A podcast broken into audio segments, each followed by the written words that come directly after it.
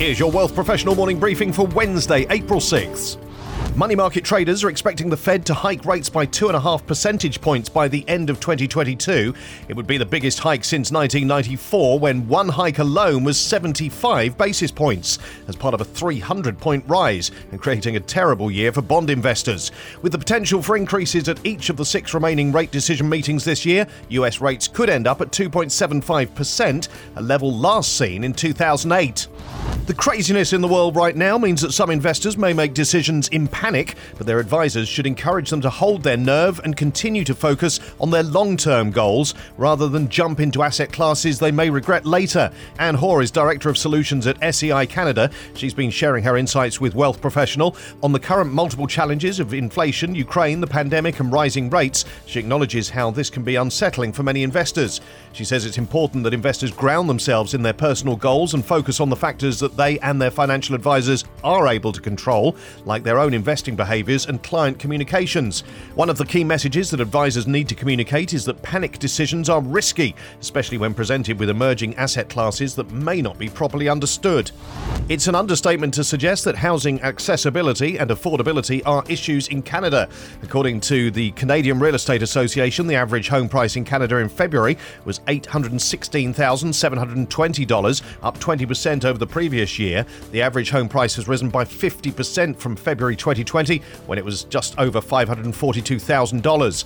The vast majority of Canadians polled agreed that home ownership accessibility, the ability to own a home, is a problem across the country. 78% feel that every Canadian should have the opportunity to buy a home, but 88% of people who don't own a home agree with the statement Given the housing market in Canada, I feel shut out of my dream of owning a home. With so much turmoil from the pandemic and geopolitics, there's been a surge in demand for investment migration programs, according to a specialist firm. Henley and Partners says that demand has been unprecedented, with an 80% hike in inquiries in the last 12 months following a record-breaking 2020.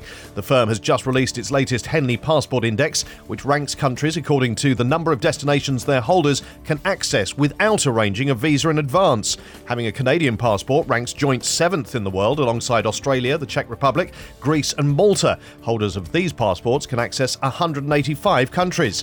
Despite its ranking, there are a total of 21 passports that offer better access than Canada's, due to all higher places being joint listings. Among those above Canada are the US, UK, France, Ireland, Sweden, Italy, and Germany.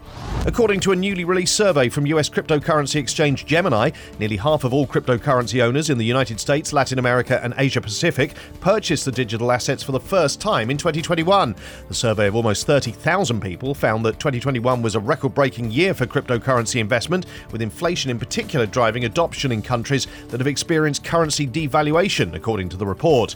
Brazil and Indonesia led the world in crypto adoption, with 41% of people in both countries reporting crypto ownership, compared to 20% in the US and 18% in the UK.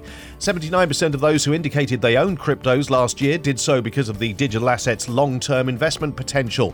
Only 16% of Americans and and 15% of Europeans thought that cryptos protect against inflation. These stories in full at wealthprofessional.ca and in our newsletters, plus why active exposure to emerging markets is as important as ever. A Manulife Investment Management District VP shares how he's thrived in the business for nearly a decade, and Pender bolsters its lineup with an emerging markets impact fund. For Wealth Professional Canada, I'm Steve Randall.